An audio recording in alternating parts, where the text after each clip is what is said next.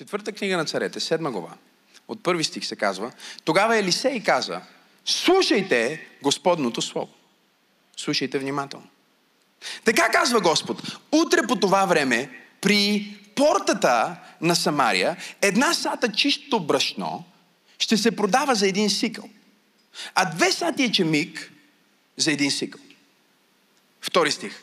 А съновникът, на чиято ръка се подпираше царя, говорим за фалшив пророк тук. Има истински, има и фалшив. Тук ли сте днес? Ето какво каза фалшивия. Каза, ако Бог отвори, забележете, прозорци на небето, пак не може да стане това нещо. А той каза, ето ще видиш с очите ти, но няма да ядеш от него. Посланието ми днес се казва стени, порти и прозорци. Кажи стени, порти и прозорци. Контекста на стиховете, които прочетохме, е обсадата на Самария. В моменти на обсада стените са това, което защитава града от по-силна армия, която идва за да завземе. Проблема на една обсада, която дори в древността е можела да продължи с седмици, месеци, е, че ресурсите отвътре свършват, понеже града е затворен, барикадиран. До голяма степен оцеляването на хората в стените се определя от това колко ресурс са събрали преди атаката. Ако има достатъчно храна и вода, могат да изкарат доста дълго време. В този случай ние сме стигнали до кулминацията на една обсада, която е трагедиите на човешките животи, затворени в четири стени. Толкова е трагична картината, която се обрисува в предишната глава, че две майки се карат и царя ги чува, вървейки по портата, кажи портата. Той чува как пред стените, кажи стените, Едната майка ридае и царя я пита, защо плачеш? И тя му отговаря, ами плаче, защото тази жена ми обеща, че ако едната вечер изядем моя син, на другия ден ще изядем нейния син. Това е във вашата Библия. Нещо повече. Разкрива ни се, че хората са се хранили с изпражненията на гълъб. Изпражненията на гълъбите са били тяхната храна. И за една турба с изпражнения са плащали няколко сребърни сикала. И в тази драма и трагедия се изправя Божия пророк и казва, аз ви казвам, че утре на същата тази порта, на която тези две жени спорят и се карат, на същата порта, на която царя разкъсва дрехите си и се поръсва с пепел, защото чува как две нормални човешки същества са стигнали до абсолютното дъно на човешката способност. Стигнали са до канибализъм, стигнали са до, до това да убиват собствените си деца. В същия този контекст пророка се изправи и казва, аз ви казвам, че от утре, кажи утре, аз ви казвам, че от утре, кажи утре, нека пробвам другата страна, аз ви казвам, че от утре, кажи утре, той се изправи и казва, утре на портата, кажи портата, казва, ще се продава ечемик, ще се продава хляб, ще се... и даже вика цените ще паднат. И когато той пророкува това по Господното Слово, съновника, на чиято ръка се обляга царя, който е фалшивия пророк, кажи фалшивия. Казва така, казва, дори Господ да отвори прозорци на небето, пак няма как това, което ти казваш да се случи. Знаете ли кое ми е забавно днес? Днес църквата нарича фалшиви пророци онези, които говорят за добрите обещания на Бог. И смята, че истинските пророци са онези, които проповядват огън и жупел и казват на хората колко са зле, колко са грешни и колко зле ще стане света. Днес е толкова извратена църквата, колкото е била в дните на Елисей. Че Елисей беше пророк на добри новини, а сановника беше пророк на лоши новини и хората вярваха повече на сановника на лоши новини, отколкото пророка на добри новини, защото винаги е трудно да хванеш нещо, което изглежда невъзможно в настоящето. Но Бог ме е изпратил да проповядвам на някой под звука на моя глас. Добри новини. Аз казах добри новини. Аз казах добри новини. Дай му слава, ако вярваш за добри новини.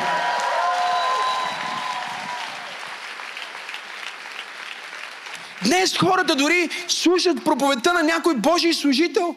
Имахме изключителни пастори тук, които се молиха сутринта.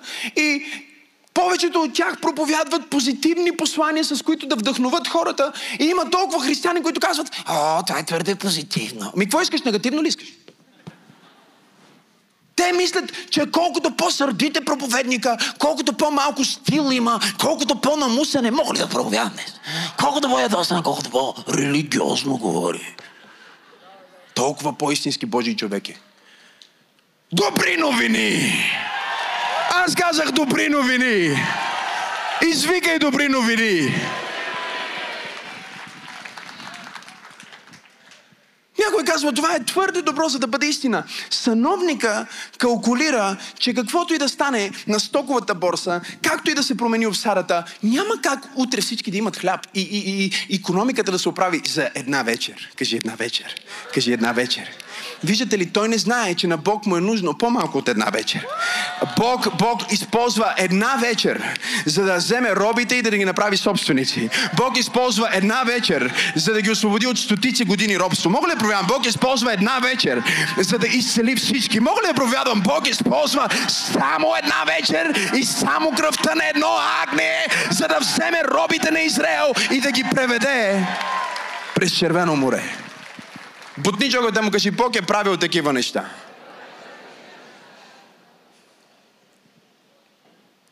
Но е трудно, когато ти си затворен между четири стени. Защото стените не ти позволяват да видиш какво има от другата страна.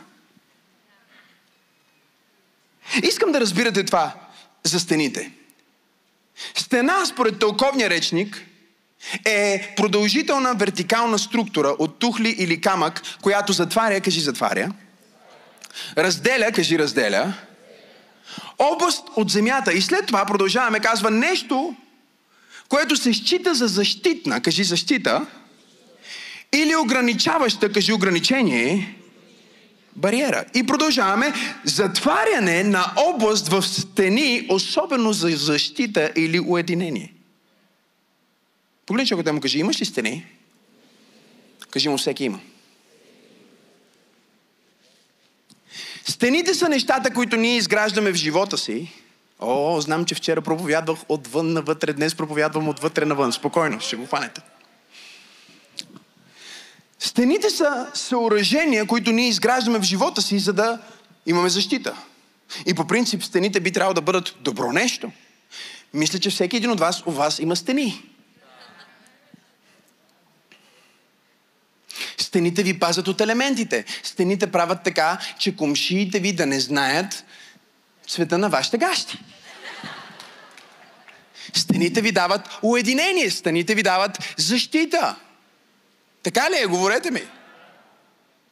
Стените са онези неща, които ние изграждаме за защита и стените всъщност крият онова, което е от другата страна. Те чертаят някакви граници. Кажи граници. Да. Купуваш един имот, гледаш съседа ти, неговата стена, ограда, той е сложил в твоя парцел. Хайде, говорете ми в България. Ти кажеш, чакай малко, какво направи? Той ти казва, съседа от другата страна, той също е половин метър насам. Добре дошли в Драгалевци.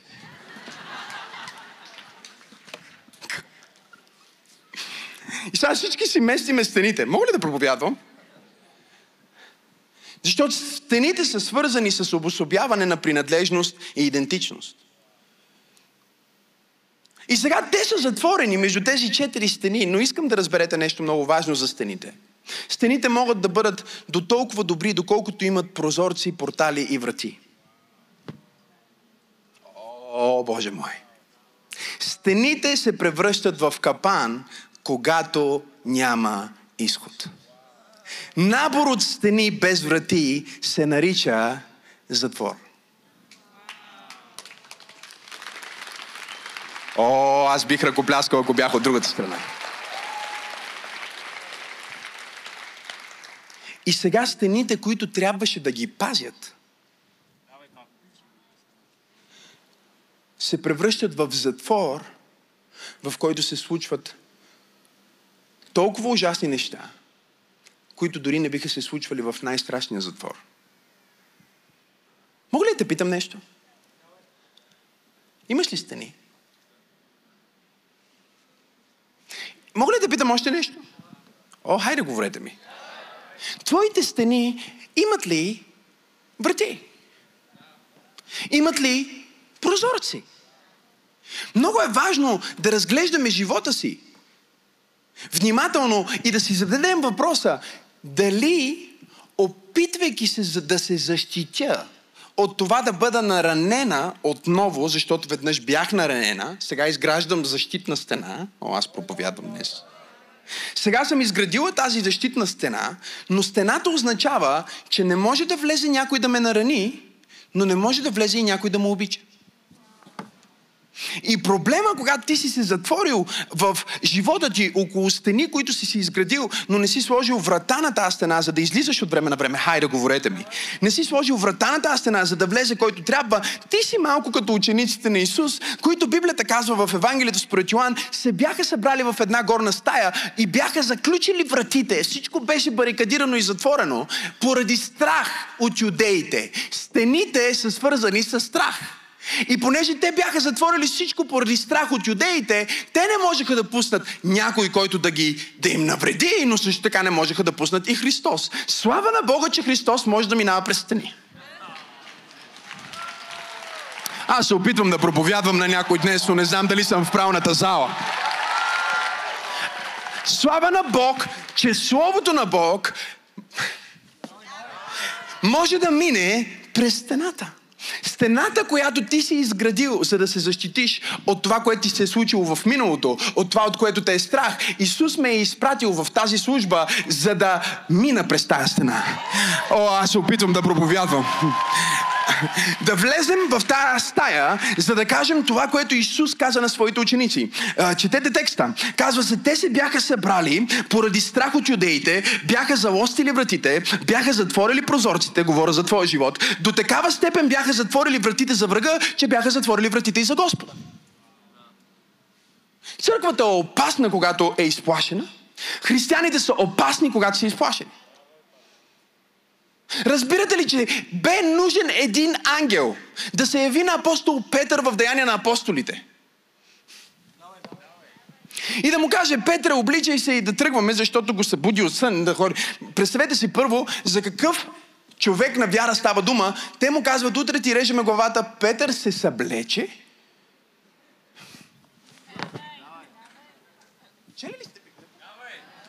Ангел отиде и първо го събуди. Петър казва, какво става, какво става? Той казва, ами, дай да излизам от затвора. И той, добре, мисля ми се обличи, що си съблякал?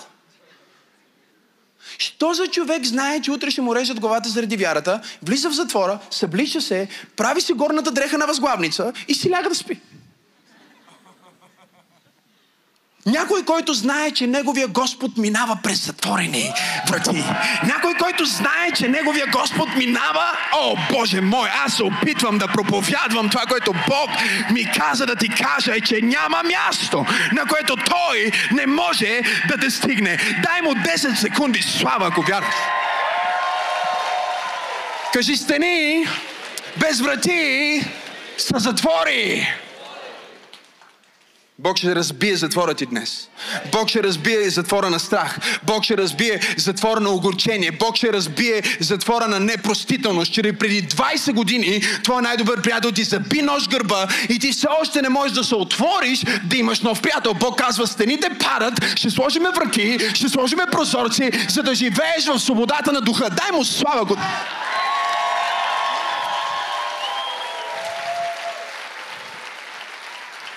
Ангела, чуйте ме, ангела изведе Петър от затвора. О, аз проповядвам днес. Петър върви, той горкички дори не знае сънува ли, вярно ли е. Не го касае.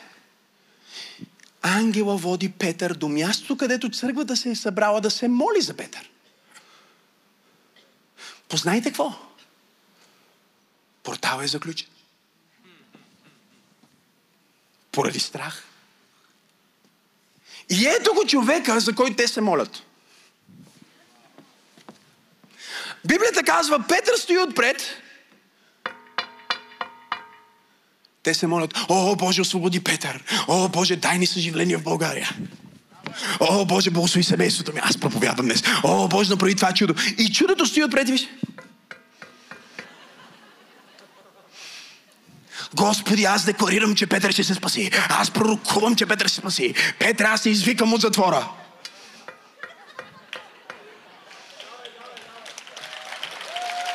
Човек е отпред.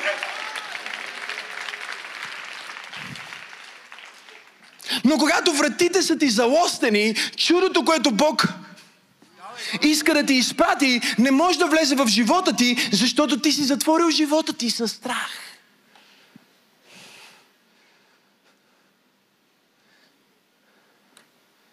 И сега една слугиня, вижте ме, не от пасторите, слугиня. Рода, мисля, че и беше името. Чува някакво чукане.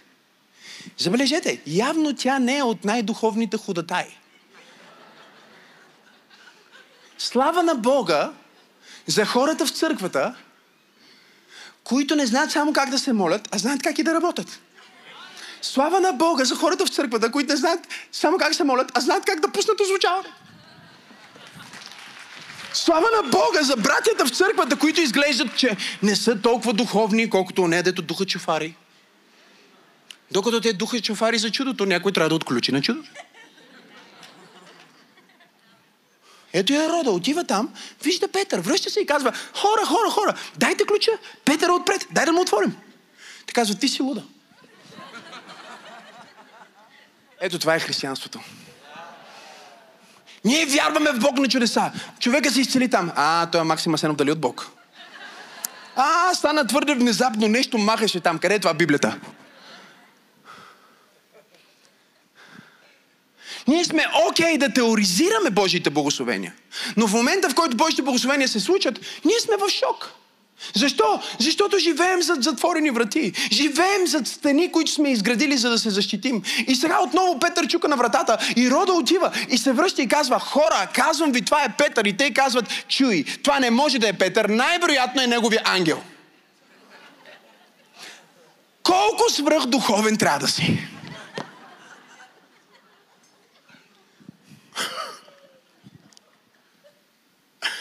Те по-скоро можеха да приемат, че това е ангела на Петър, който чука на вратата, отколкото, че самия Петър чука на вратата. Разбирате ли, че врага, който държеше Петър в затвора, нямаше никаква власт и го пусна веднага, но църквата, която трябваше да му отвори врата, го държа един час навън. Защото отнема секунди Бог да те освободи от дявола, но може да отнеме години Бог да те освободи от теб. Не знам на кой проповядвам днес. Но твоите стени ще паднат днес.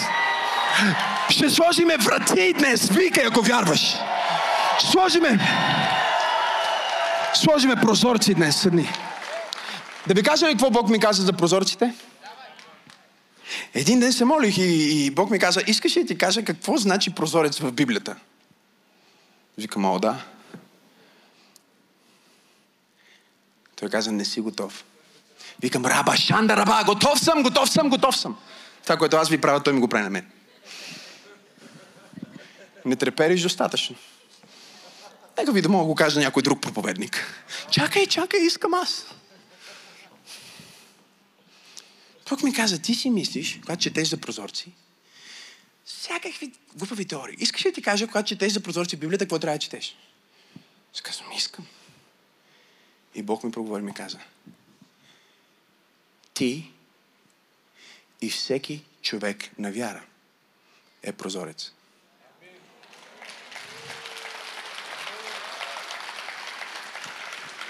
Аз не бях като вас. Аз избухнах, когато Бог ми каза това. Аз просто избухнах като атомна бомба. Защото половината Библия ми стана ясна. Опитайте ме в това, казва Господ на силите. Когато донесете десятъците в хранилището, дали аз няма да отворя небесните прозорци? Ти си небесния прозорец. Затова Исус перифразира същия пасаж и каза, давайте и ще ви се даде добра мярка, стърсена и препълнена, ще дойде от небето. Не, хората са небесните прозорци. Аз се опитвам да проповядвам на някой, че ти си прозорец към друго измерение.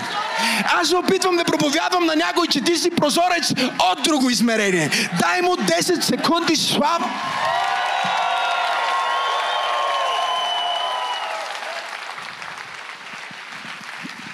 Кажи, аз съм прозорец. Кажи, имам стени. Всеки прозорец има стени. Но ако имаш хубава гледка, днес е модерно да имаш големи прозорци. Ако бях в черна църква.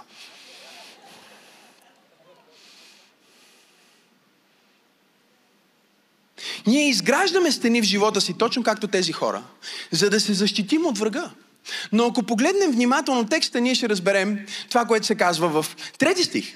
Че при входа на портата, кажи портата, имаше четирима прокажени, кажи четирима прокажени. Сега, за да не четем целия пасаж, защото времето ми наистина свършва, нека да разберем това. Имаме четирима прокажени, които не могат да бъдат в града. Тук ли сте днес? Сега, това е техния минус, защото са отхвърлени, но големия минус се превръща в голям плюс. Под обсада никой не може да напуска. Защото в момента, в който трябва да напуснеш, вратата трябва да се отвори. И в този критичен миг, в който вратата се отваря, има голяма опасност. И докато града е обсъден и е затворен, тези прокажени хора, заради проказата си, не са пуснати в града. Ама пасторе, тук пише, те са в портата. Ето къде се намират те. Мога ли да проповядвам днес? Ето къде се намират Морфис и Иво. Излезте, за да го иллюстрирам. Имаме двама високи братя, които ще ми помогнат. Имаме града, нали така? Окей, тук е града. Имаме стената. Вие сте стената. В стената има порта, нали? Напред една порта е така, един към друг. О, вие сте портата, нали? Сега, тук е вратата. Кажи стени, порти и прозорци. Тук е вратата, окей? Okay? Тук е затворено, това е залостено. Прокажените, поне са прокажени, нямат право да бъдат в града. Ще ги убият с камъни. Те по принцип трябва да живеят извън града. Но сега са се скрили под портата. Те са от външната страна на затворената стена. И докато стоят там, се говорят. Ето какво се говорят. Това е във вашата Библия. Мишо каза на Тошо. Разбира се, че не пише, че е Мишо, но аз така си го представям. Казва брато, хората вътре ядат лайна. Той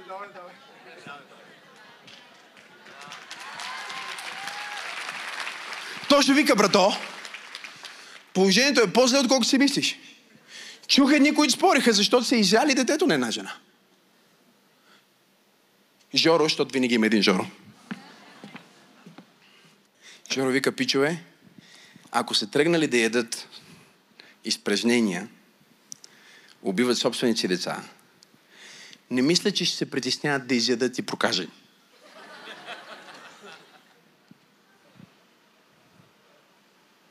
Мичо казал последен. Мичо казва, затова аз ви предлагам следното. Той е записан в Библията. Казва така. Така и така ще умрем. Обичам тази проповед. Бутничо, ако те му кажи, така и така ще умреш. Поне живей. Okay. Сега. Той казва, така и така ще умрем. Ако отидем в града, ще умрем от глад. Или ще ни изготвят. Или ще ни убият, защото сме прокажени. Ако останем тук, Ох, аз се опитвам да проповядвам на някой. Ако останем тук, където сме точно толкова свободни, за да не бъдем вързани, но да не бъдем трансформирани. Колко много християни и хора под звука на моя глас има, които са вярващи точно толкова. колкото да не са под отвореното небе, колкото да не са под елементите, колкото да имат някаква защита. Нито са вътре, нито са вън. В момента, в който ти си нито вътре, нито вън, Бог казва, или ще умреш вътре, или ще умреш тук, на входа. И според Исус Христос в Новия Завет, фарисеите са мъртвите на входа, които нито влизат, нито излизат, но пречат и на останалите да влязат. Това е таланта на религиозните хора. Те са достатъчно вярващи, за да се ползват от вярата и да ти пречат на вярата. Мога ли да проповядвам днес? И сега тя момчета си говорят, ако ще се мре така или иначе, дайте поне да направим нещо. Да дадем шанс на Бог. Божия план за теб не е в стените. Божия план за теб не е под портала. Божия план за теб е отвъд. Давай, давай, давай. И само когато ти си готов да напуснеш твоята зона на комфорт, аз се опитвам да проповядвам днес. Ти ще разбереш това, което тези скъпоценни прокажени мъже разбраха. Ето какво се случи. Библията казва, че докато те вървяха, си говориха всички тези неща, по едно време те стигнаха до стана на врага. Кажи врага. Кажи имам брак, заради него има стени, залостени врати, прозорците имат завеси. Кажи завеси.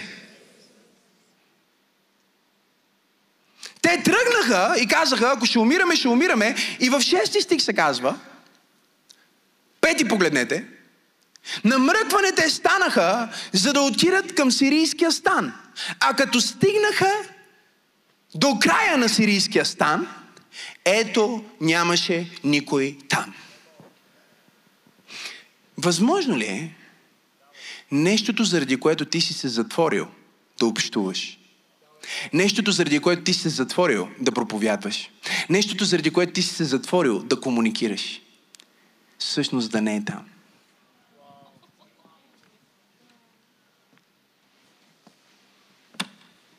Те стигнаха и най-големия шок на живота на тия четирима прокажени беше, че нямаше никой там.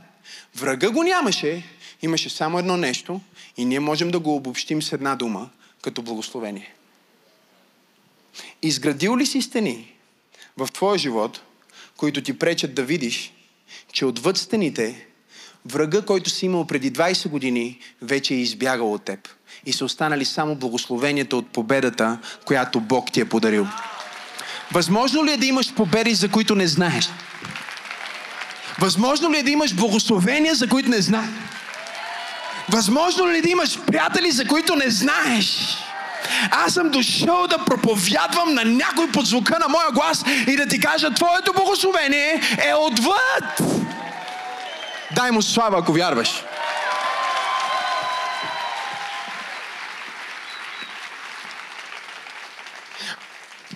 Са до толкова добри, доколкото са отворени. Стените са до толкова добри, доколкото имат прозорци и врати.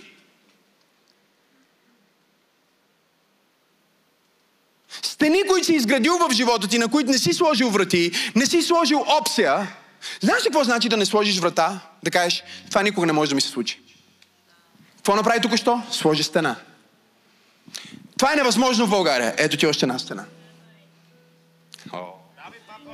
Това никой никога не го е правил. Бум, още една стена. И в момента, в който си сложиш четири, ти вече си затворен от собствените си страхове. Виждате ли, стените понякога са просто завеси. И то имагинерни. Наричат се железни стени. Преди 33 години на 9 ноември една философска, идеологическа стена, наречена желязната завеса,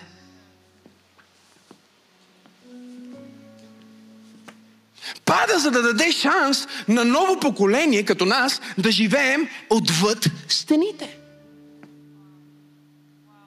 След Втората световна война, когато бившия Съветски съюз, а, Русия анексира определени територии, разделят буквално света на изток и запад до такава степен, че Берлин е разделен на две. От едната страна на Берлин се създава Мерцедес, от другата страна на Берлин се създава търбанче. Мога ли да проповядвам днес? От едната страна на Берлин мислят за Порше. Хайде хора, аз се опитвам да проповядвам днес. А от другата страна на Берлин се опитват да оцелеят. Семейства са разделени от идеология. Семейства са разделени от идея, семейства са разделени от територия, до такава степен, че имаш едната част от рода, които живеят в западен, мога ли да проповядвам, и другата част от рода живеят в източен. И има един чекпоинт, Чарли, известния, който е по телевизията и още няколко, на които хората минават през този чекпоинт и трябва да минат през всякакви проверки, за да минат в друг свят. И най-бруталното нещо с границите е, че те са предимно в твоето въображение. Когато пътуваш на някъде, Морфис, тръгваш на някъде, нали отиваш към Гърция? Кога точно влезе в Гърция? Когато роуминга ти казва, че вече си в Гърция? Хей, аз веднъж вече бях на половината път до Солон и още бях на Виваком. Кога минаваш границата от България към Гърция? Когато, когато направиш една стъпка или, или точно този чекпоинт и дори между всяка граница има ничия земя. Има хора в тази проповед, които в момента са в ничия земя. Те не са в благословението и не са в проклятието. Те не са напълно християни, но не са и напълно светски. Те не са... Те не са още напълно помазани, но не са и а, деца на дявола. Бог ме е изпратил да проповядвам на някой по звука на моя глас и да ти кажа, излез отвъд стените на твоето мислене. Имагинерни стени се превръщат в железни завеси. Железни завеси. Същите хора, чуйте ме, същия род, тотално различен живот. Защо? Защото от коя страна на стената си определя кой си. И когато Исус те призова да бъдеш Негов последовател, Той никога не те е извиквал, за да бъдеш затворен между четири стени. Всъщност Той каза, моите овце познават гласа ми. Аз съм вратата, аз съм овчара, аз съм цялата структура, аз съм стената даже. И да ви кажа ли нещо, което Той каза в Евангелието според Йоан? Той каза, аз съм вратата и ето какво ще правите вие. Вие ще влизате и ще излизате и паша ще намирате. Аз се опитвам да проповядвам. Вие ще влизате и ще излизате и паша ще намирате. Вие няма да бъдете благословени само в църквата. Аз се опитвам да проповядвам на някой. Вие ще бъдете благословени в света, ще бъдете благословени в църквата, ще бъдете благословени на работа, ще бъдете благословени в службата, ще бъдете свободни с светските си приятели, ще бъдете свободни с вярващите си приятели, ще бъдете себе си тук и ще бъдете себе си там, защото ще напуснете своите стени и ничия земя Имам ли някой днес, който може да даде слава на Бог за това? Гледай го са. Тези момчета отиват, четиримата прокажени, и почват от палатка в палатка. Ани, гледай го са. Влизат в едната палатка суши. Вау! Никога не сме яли такова нещо. После отиват в палатката на Street Chefs. Наядоха се, казват, нека пробваме малко паста. После отидат и си взимат мантии. Пише за мантии там. Имаш царска мантия от другата страна на стената. От тази страна на стената имаш мантия на роб. От другата страна на стената имаш мантия на цар. Мантията ти те чака. Извън твоята зона на комфорт. Облякоха се, сложиха си златни пръстени на своите прокажени ръчички – аз си представям как Мишо дай си сложил една корона. И по едно време Жоро проговори, защото винаги е Жоро, нали знаете? Жоро поговори и вижте какво казва. Той казва, момчета, това, което правим не е добро. Защо стоим и си траем тук в този ден на добри новини? Колко много хора живеят зад стените и не знаят, че врага, от който се страхуват, го няма. Колко много хора живеят зад стените и не знаят, че е останало само благословение тук. Нека се върнем и да им кажем. И те се връщат и казват, ехо! Те не могат да влязат. Възможно ли е да си затворил толкова много живота си, че хората, които Бог иска да ти изпрати да ти кажат добрата новина за теб, да не можеш да ги чуеш? Ехо, никой не ги чува вътре. Те умират от глад, там има храна. Те нямат какво да носят, там има дрехи. Те нямат пари, там има пари. Всичко е там. Той е на разположение. Но те трябва да минат през вратата. Трябва да повярват във вратата. Трябва да повярват, според Библията, на вратарите. Защото когато вратарите взеха посланието на тези четирима прокажени, Библията ни казва в 11 стих, че вратарите извикаха управата и им съобщиха какво са им казали прокажените. И тогава царя се изправя, събира всичките си хора и казва, не, не, не, чуйте ме много добре, аз ще ви кажа какво случва. Твърде добре не е на добре. Сигурно сирийците, сигурно а, а, сирийците, сигурно враговете ни, ни правят клопка сега. Те пращат тия четирима прокажени да ни лъжат, че няма никой там. И ние като отворим вратите, умираме. И тогава вратарите му се примолват и казват, молим те поне да изпратим две колесници с по пет човека, за да проверят дали тези добри новини, които ни дадоха четирите евангелиста Матей, Марк, Лука и Йоан.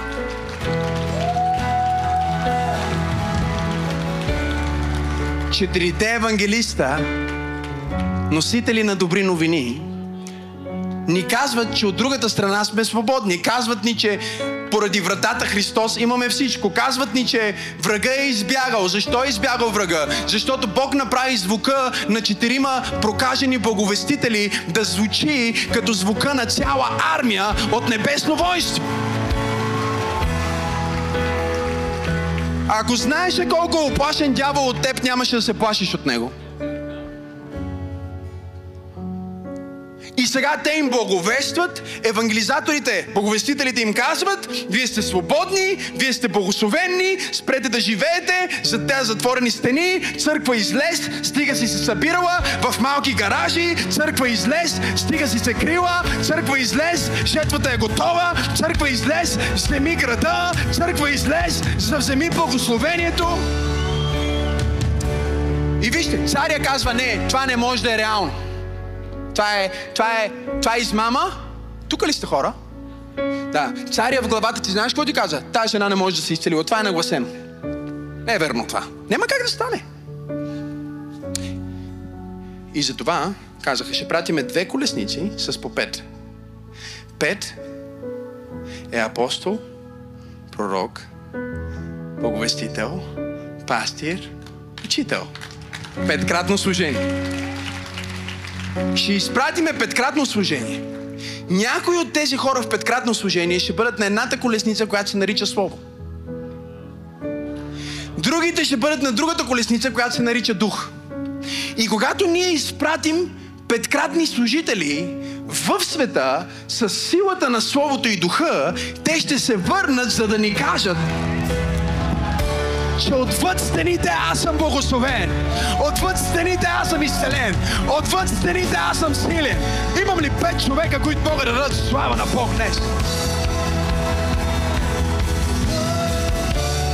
Кажи стени. Порти. Кажи прозорци. И свършвам. Молих се за това слово. И двете неща, които Бог ми каза да ти кажа.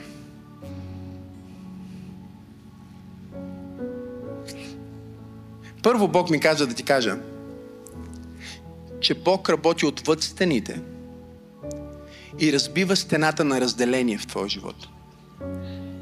В писмото до Ефесяните, 2 глава, 14 до 22 стих, апостол Павел говори за една стена, която се нарича стена на разделение. Колко от вас са чули за това, каже аз? Тази стена на разделение се е намирала в храма и не е било истинска стена, е била една малка стеничка, на която е имало знак. На този знак е пишело така. Езичници и жени до тук. Завеси. Даже не е истинска стена. Разбирате ли? Представете си го. Едно, една тухличка. Окей, okay? упънато. И там на тухличката сложена табела в храма. Жени и езичници до тук. От тук на там е само за мъже, които са от еврейски происход. Апостол Павел казва, Христос разруши разделителната стена.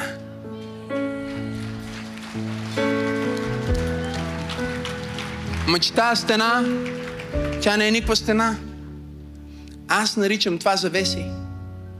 Завеси, които крият какво има отвъд. Твоя Бог е Бога, който с последния си дъх каза свърши се и раздра завесата на храма. On. Това е Твоя Бог. Махайки завесата, той каза, има за всички. Знаете ли какво значи това? Можем да го гледаме от едната страна, която е отвън навътре. Вчера проповядвах така. Но можем да го гледаме от другата страна, която е отвътре навън. Ако го гледаме от страната отвътре навън, разбираме нещо изумително. Бог искаше да напусне четирите стени, в които евреите го бяха затворили за хилядолетия. Бог искаше да премахне четирите стени, наречени, забележете, светая светих. Те казаха на Бог, само ето тук ще се движиш. Ето тук, два на два. Тук живееш ти. Това е твоето жилище. И когато Исус умря на кръста, каза, свърши се и завесата на храма се раздра отгоре надолу. От Бог, не от хора. Казах от Бог, не от хора. Когато завесата на храма се раздра, това не е просто момента, в който Бог каза на всички, елате в света светих, както много проповедници проповядват. Това е момента, в който Бог каза, аз напускам света светих и отивам в целия свят. Заради жертвата на Исус, славата на Бог е отвъд стените.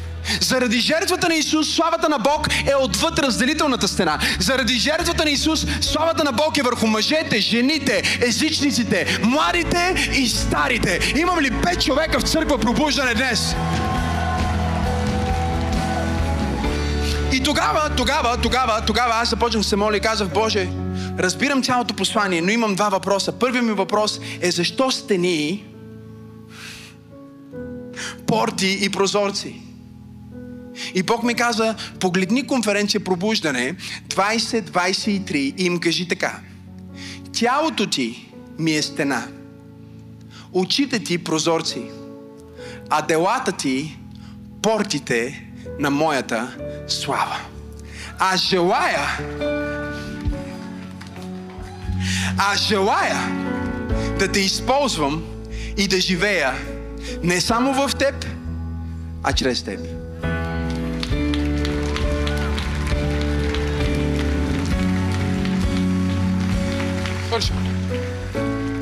И втория въпрос, който аз задавах на Бог, е защо не използва Елисей, пророка там, да отиде в стана на врага? Защо не използва вратарите? Как така от цял град пълен с хора, Бог използва тези четиримата? Освен духовната значимост, че имаме четири благовестителя, които предизвикват две колесници с пет дара. Бог ми каза, това слово е за хората, които нямат какво да губят.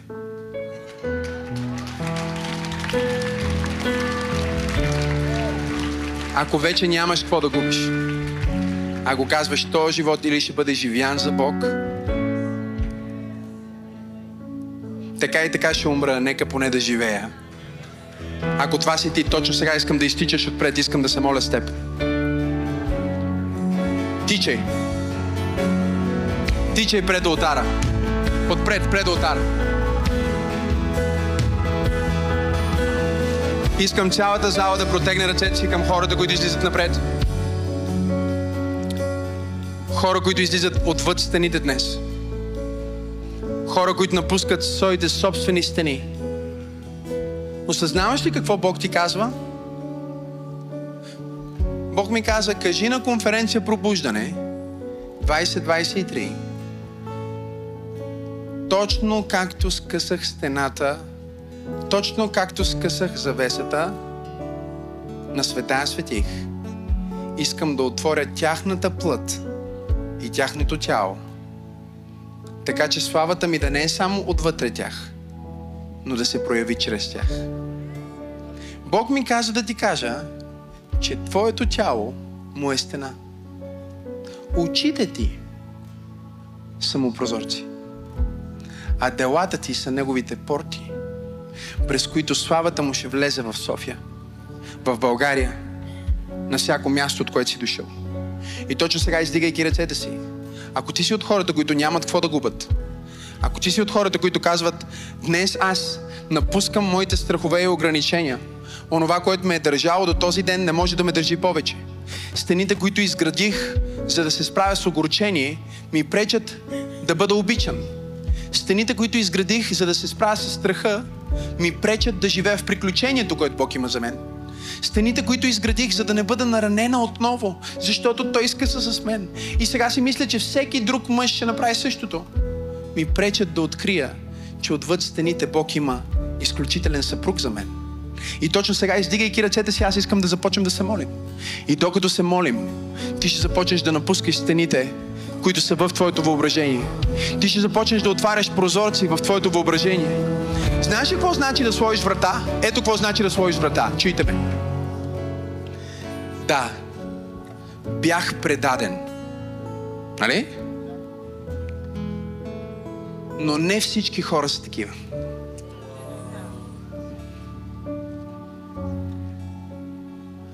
Провалих се в това бизнес начинание може би Бог има нещо по-добро за мен. Бившия ми не постъпи правилно с мен. Ето ти стена. Как отваряш врата, казваш.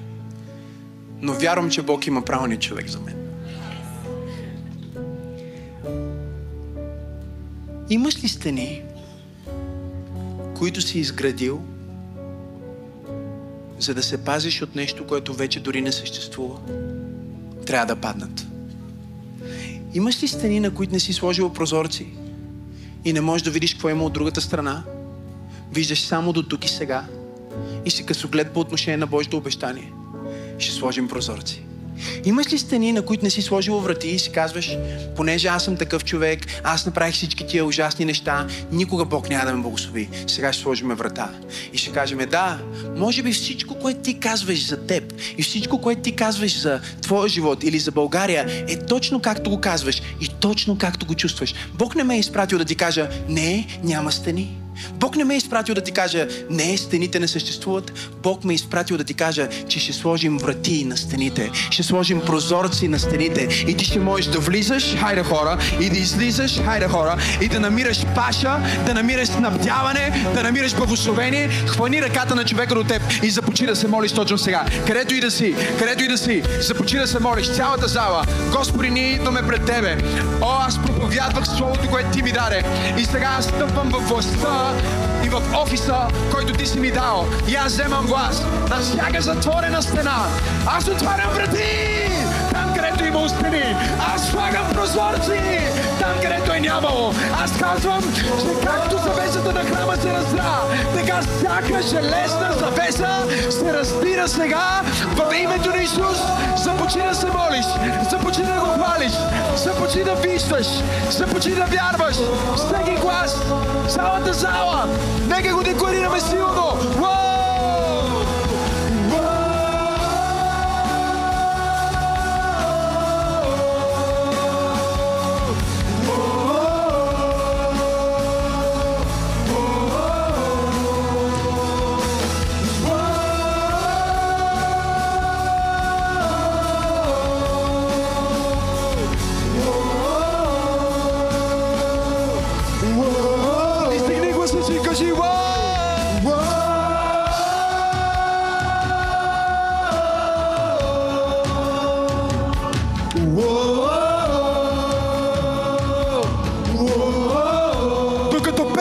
Те освобождава.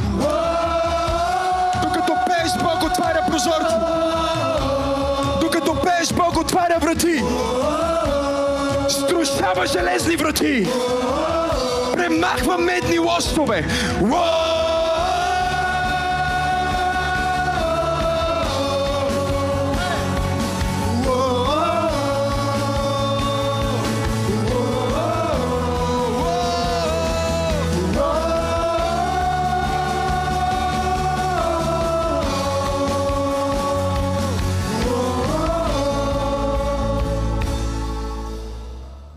Здравейте, скъпоценни свети! Толкова съм щастлив, че мога да направя това видео обращение към вас. Това видео е специално, за да ви насърча, да ви покажа сградата, за която в момента преговаряме. Това е сграда, която е добре позната на Църква Пробуждане. Ние сме я наемали и имаме някои от най-историческите служби, които са се случвали тук, в това светилище. Стотици хора са били кръстени във вода. Моята дъщеричка Сара бе представена пред Господ, както и десетки други дечица, които днес са част от нашата общност. Това място има 700 седящи места и това е само една малка част от огромната сграда, в която има място за ресторант, субкухня, място за офиси, видеостудио, аудиостудио и толкова много. Ние сме събрали 20% от стоеността на тази сграда и банката в момента ни казва, че ако съберем още 10% преди края на месеца, те ще ни дадат заем, за да притежаваме този имот за славата на Бог. Така че идвам при вас с това видео, за да апелирам а, да направите вашето спешно дарение към Църква Пробуждане за закупуването на тази сграда. Знам, че много от вас вече са дарили, но истината е, че днес ви предизвиквам да извървите втората миля. Ако 4000 човека дадат 100 евро или 400 човека дадат 1000 евро, ние ще съберем сумата, която ни е нужна за останалите 10% от сградата и малко пари, за да можем да освежим това място и да го използваме още тази година. Ние вярваме, че това е година на провизия, година, която Бог ще снаби за нас. Така че участвайте в това снабдяване. Направете вашето жертвено даване. Направете го бързо, защото наистина това е възможност, която има срок на годност. Има още един купувач на тази сграда, който иска да я събори, за да построи апартаменти тук. И има възможност. Но заедно с собствениците, които ни я продават, сме се съгласили, че е чудесно, ако може тази сграда да остане църква. Истината е, че зависи от нас сега. Зависи от теб и мен. Ще направим ли тази жертва? Ще извървим ли втората миля? И ще вземем ли това нещо за Божието царство? Пак казвам, 4000 човека по 100 евро или 400 човека по 1000 евро и ние сме готови да купим тази сграда за Божията слава. Участвай днес с твоето дарение.